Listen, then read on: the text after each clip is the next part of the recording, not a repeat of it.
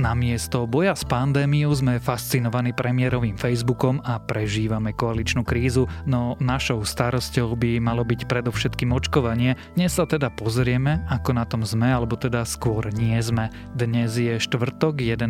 marca, meniny majú Angely a Angeliky a dnes by malo byť pekne, jasno alebo mierne zamračené, no stále relatívne chladnejšie. Denné teploty by mali dosiahnuť 1 až 8 stupňov. Počúvate Dobré ráno. Denný podcast denníka sme dnes s Tomášom Prokopčákom. Rovnaká štartovacia čiara, rozdielny výsledok. Aj o tom sú príbehy lídrov slovenských spoločností zo súťaže EY Podnikateľ roka. Vypočujte si Luciu Paškovú zo spoločnosti Kuraden, Sašu Miklášovú zo Saše či Jana Luntera z Innovatrix. V druhej sérii podcastu Prečo práve oni sa s nimi rozprávam ja, Adela Vinceová. Podcast Prečo práve oni od spoločnosti EY nájdete vo vašich podcastových aplikáciách.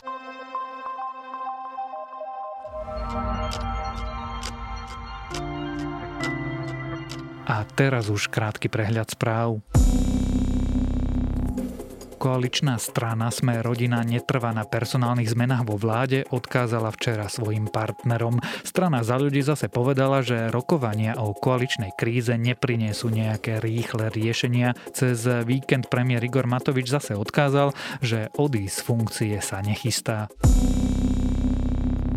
Oligarcha Zoroslav Kolár je na slobode. Sudca ho prepustil preto, lebo sa vyšetrovatelia v jeho prípade za 4 mesiace nikam neposunuli. Podľa portálu Novinky SK vyšetrovatelia nevypočuli hlavného svetka a skutok údajného zasahovania do nezávislosti súdu je popisovaný len veľmi stručne. Prokurátorka sa bránila, že v prípade je stíhaných 21 osôb a situáciu komplikuje aj pandémia.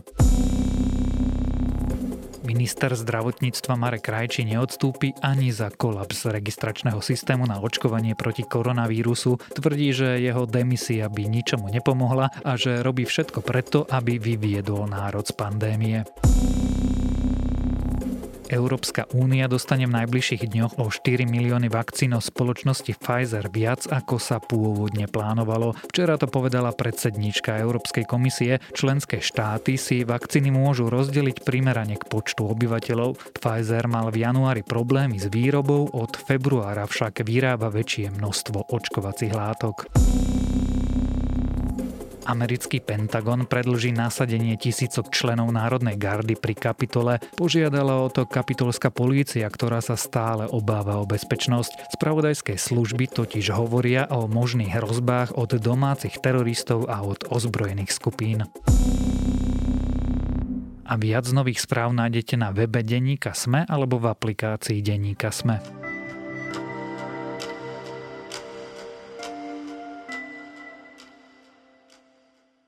Očkovanie je našou jedinou zbraňou proti pandémii, lenže očkovanie na Slovensku akoby od začiatku sprevádzali chaos, zlé plánovanie a technické problémy. Niekoľkokrát sa menilo, koho vlastne budeme očkovať, registračný web viac nefunguje ako funguje a o ľuďoch zaočkovaných mimo akýchkoľvek rozumných poradovníkoch to by bolo samostatné rozprávanie. Ako teda na Slovensku očkujeme, prečo to nefunguje a čo s tým urobíme sa dnes budem pýtať reportéra denníka SME Jána Krempaského.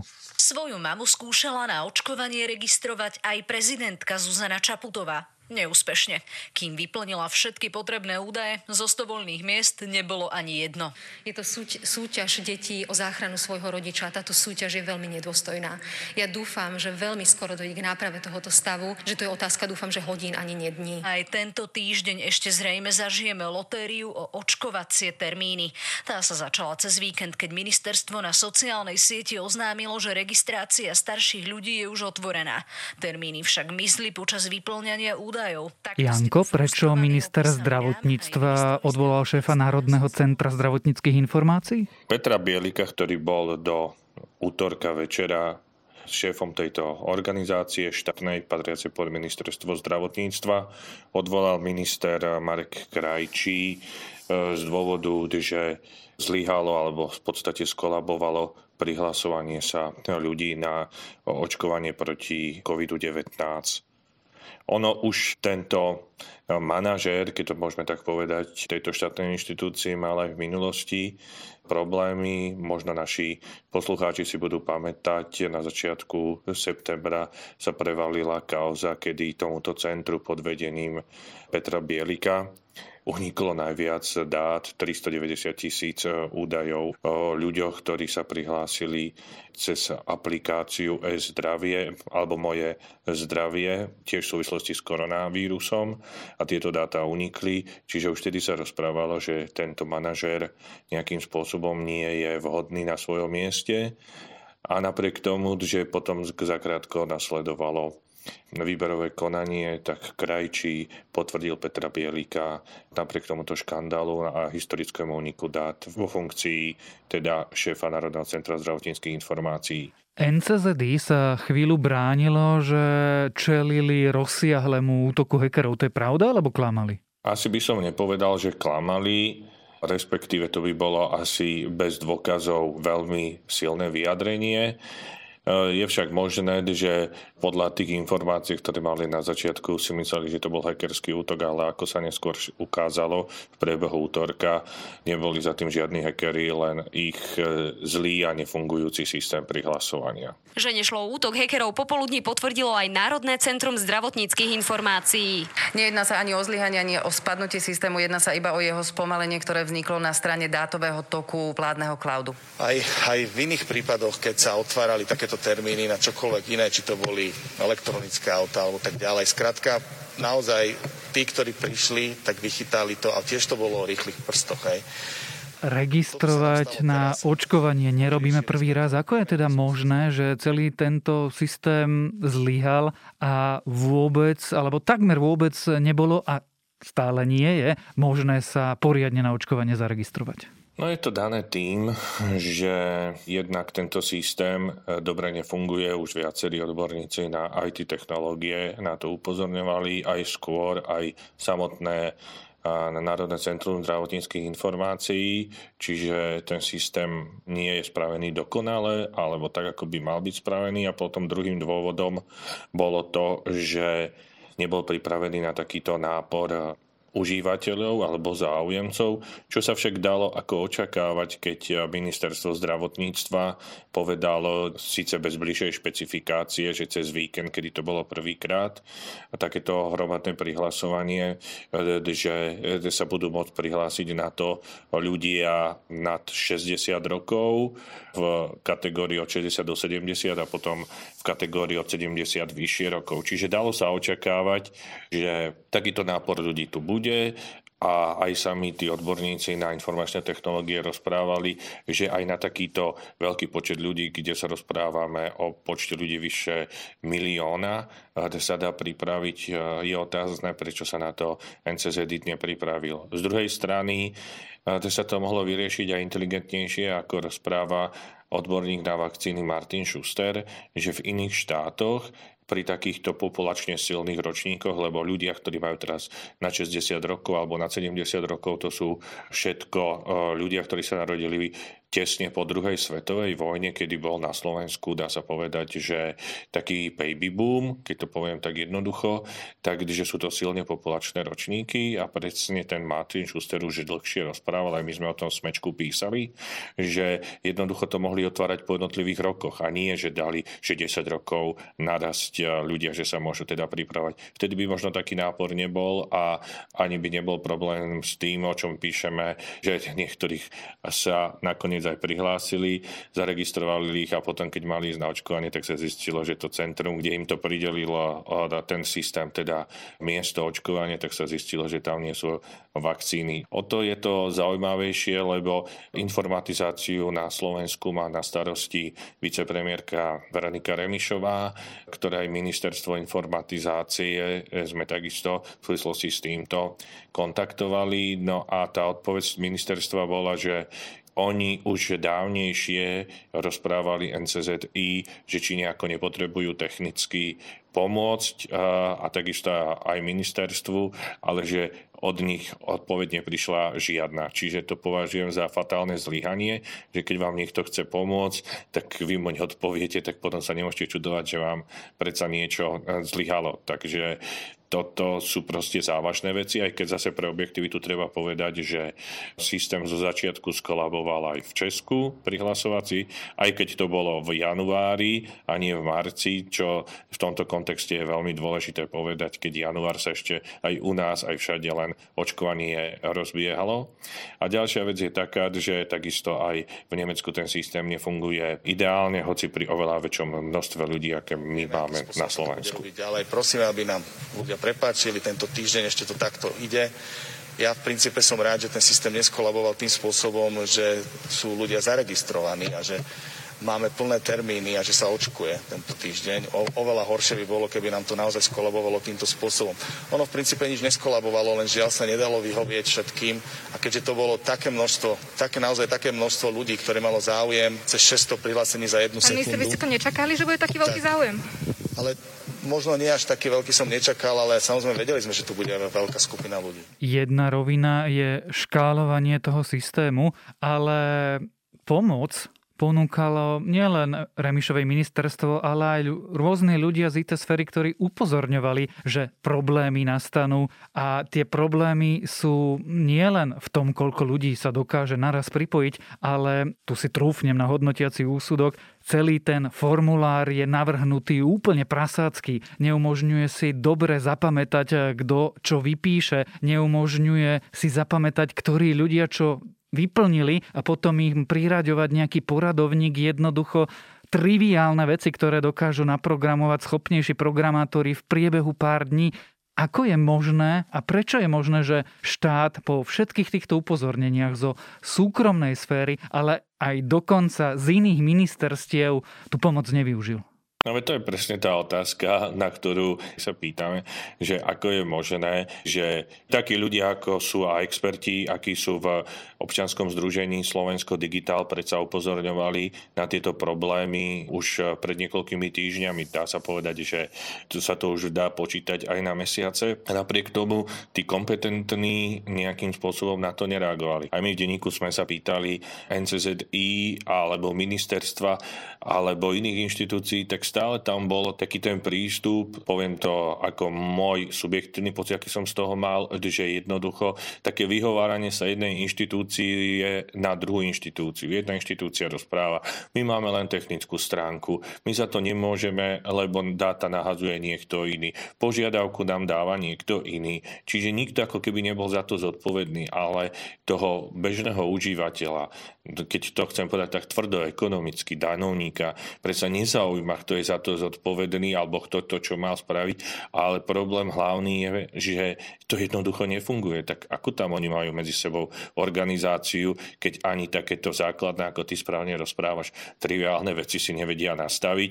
A o to je to škandaloznejšie, že viaceré buď inštitúcie, organizácie im to dávajú pomocnú ruku a oni na to nereagujú nejako. Tak proste čo tam robia na tých kompetentných inštitúciách a organizáciách? Prezidentka Zuzana Čaputová v tomto prípade vystúpila relatívne tvrdo a sama to nazvala zúfalou súťažou detí o záchranu svojho rodiča a priznala, že sama nebola schopná svojich rodinných príslušníkov zaregistrovať. Tá situácia sa už zlepšila? No, ťažko povedať, e, či sa zlepšila. V útorok bola teda katastrofálna, lebo to celé zlyhalo. Uvidíme, aká bude situácia v stredu pretože opäť sa budú vo večerných hodinách prihlasovať ľudia, ktorí splňajú vekovú podmienku na prihlasovanie sa na očkovanie. Ministerstvo ako v pominulé dni ani teraz nerozpráva, že kedy presne sa spustí to očkovanie.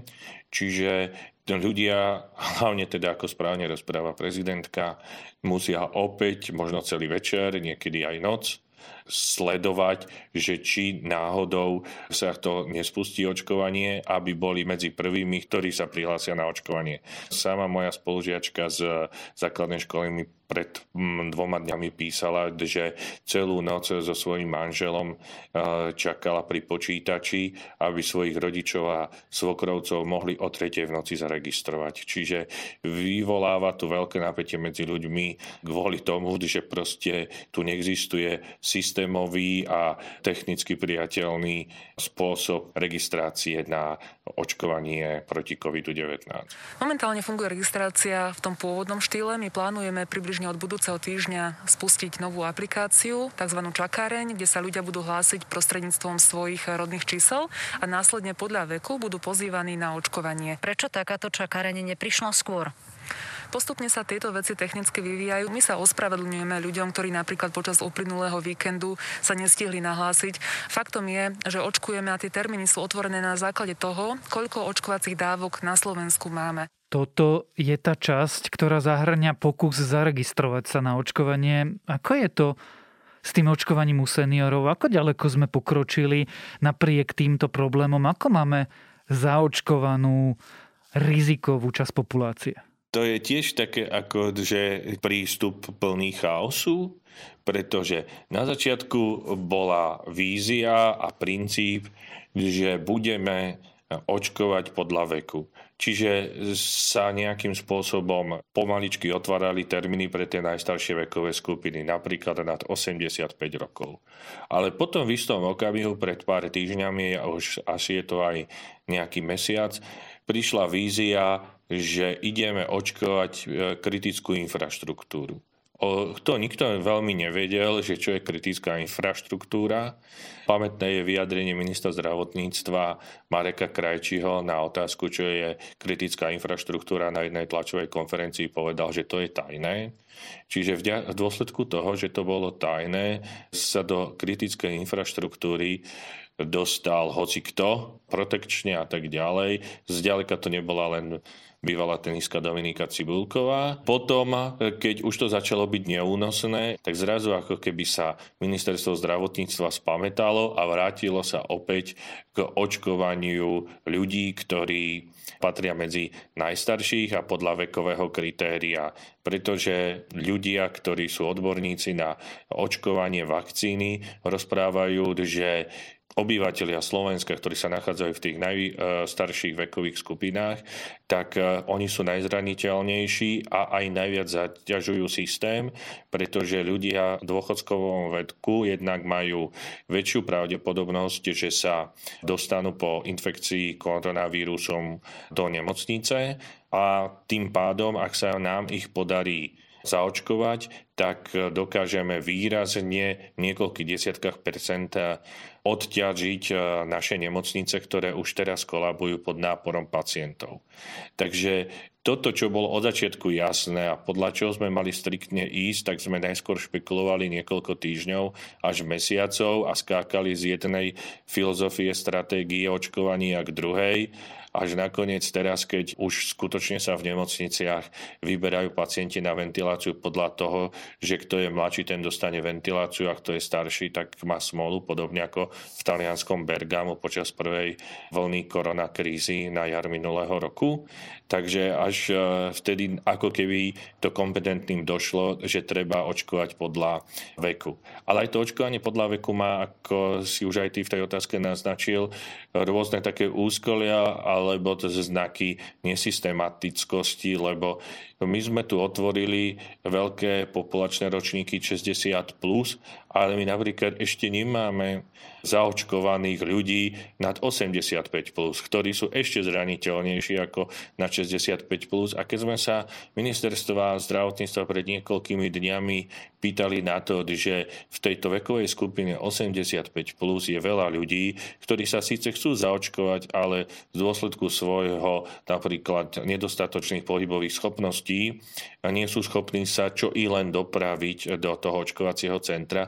Takže či pre týchto ľudí bude nejakým spôsobom zabezpečená mobilná očkovacia jednotka, ktorá funguje napríklad v zariadeniach sociálnych služieb, tak ministerstvo nám jednoducho na to neodpovedalo a už je to niekoľko dní a proste to je ďalší ten problém, ktorý je, že proste ministerstvo nie, že neodpoveda na kritické otázky.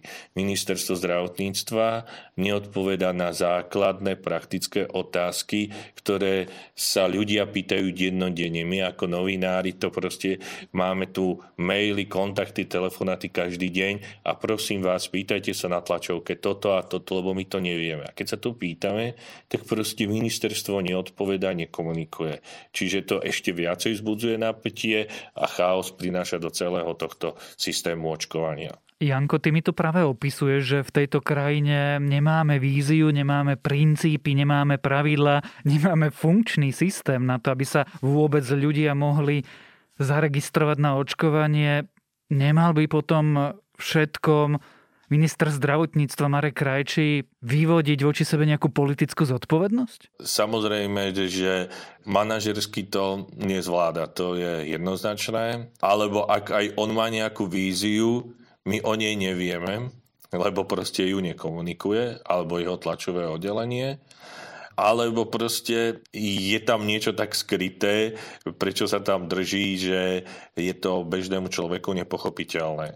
Čiže áno, všetky tie indície podľa toho, ako to očkovanie prebieha, podľa všetkých tých kritérií, ktoré sa nedodržiavajú, ako sa tu skáče, a aké problémy majú ľudia, že tu vznikajú triviálne problémy, triviálne zanedbávanie vecí, tak to všetko naznačuje, že Marek Krajčí by mal odstúpiť. No, ale ja si osobne myslím, že to je síce pravda, ale dôležitejšia otázka je, že kto ho nahradí. Je dôležité, aby sme neskakali z blata do kaluže a nahradili ho skutočne schopným manažérom, lebo nemá zmysel niekoho meniť, keď za neho nemáme schopného manažéra a je otázne, nakoľko sa nám podarí takéhoto manažéra zohnať, keď do určitej miery tento post ministra zdravotníctva v tejto situácii je v podstate samovražedná misia. Takže áno, krajčí, a to si nemyslím len ja, ale väč- väčšina odborníkov by mal odstúpiť, ale ešte dôležitejšia otázka je, že kto ho nahradí.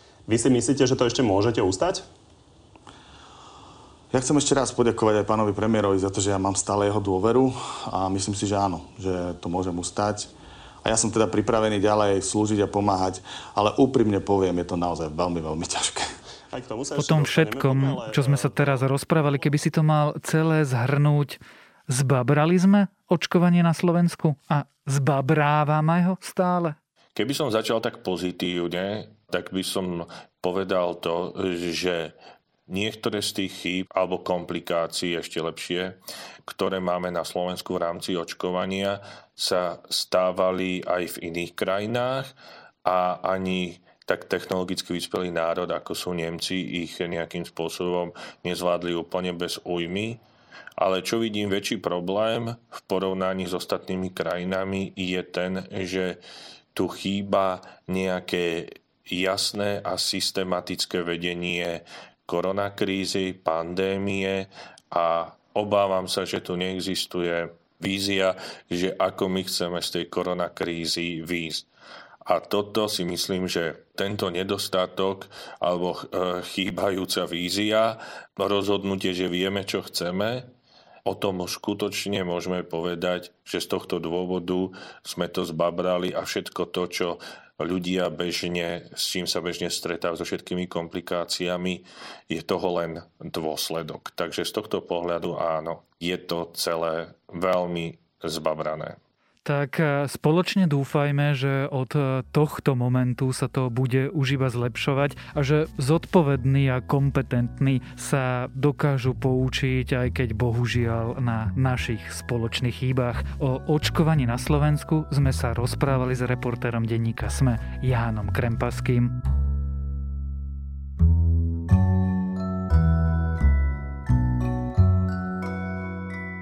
Asi som to už raz urobil, ale pokojne to zopakujem. Dnes odporúčam nájsť si nejaký dobrý komiks. Ja viem, možno máte predsudky, ale to len znamená, že neviete, aké krásne príbehy dnes aj v minulosti vo svete dobrých komiksov vychádzajú. Ja napríklad momentálne preskakujem medzi úžasnou gamenovskou klasikou Sandman, mýtmi a medzi riadkami. A viete čo, prezráte nám aj vy, aký komiks by ste ostatným odporúčali, napríklad v podcastovom klube denníka Sme na Facebook Facebooku. A to je na dnes všetko. Dávajte na seba pozor. Počúvali ste Dobré ráno, denný podcast denníka Sme s Tomášom Prokopčákom a pripomínam, že dnes vychádza aj nová epizóda podcastu Index, tentokrát o dovolenkách.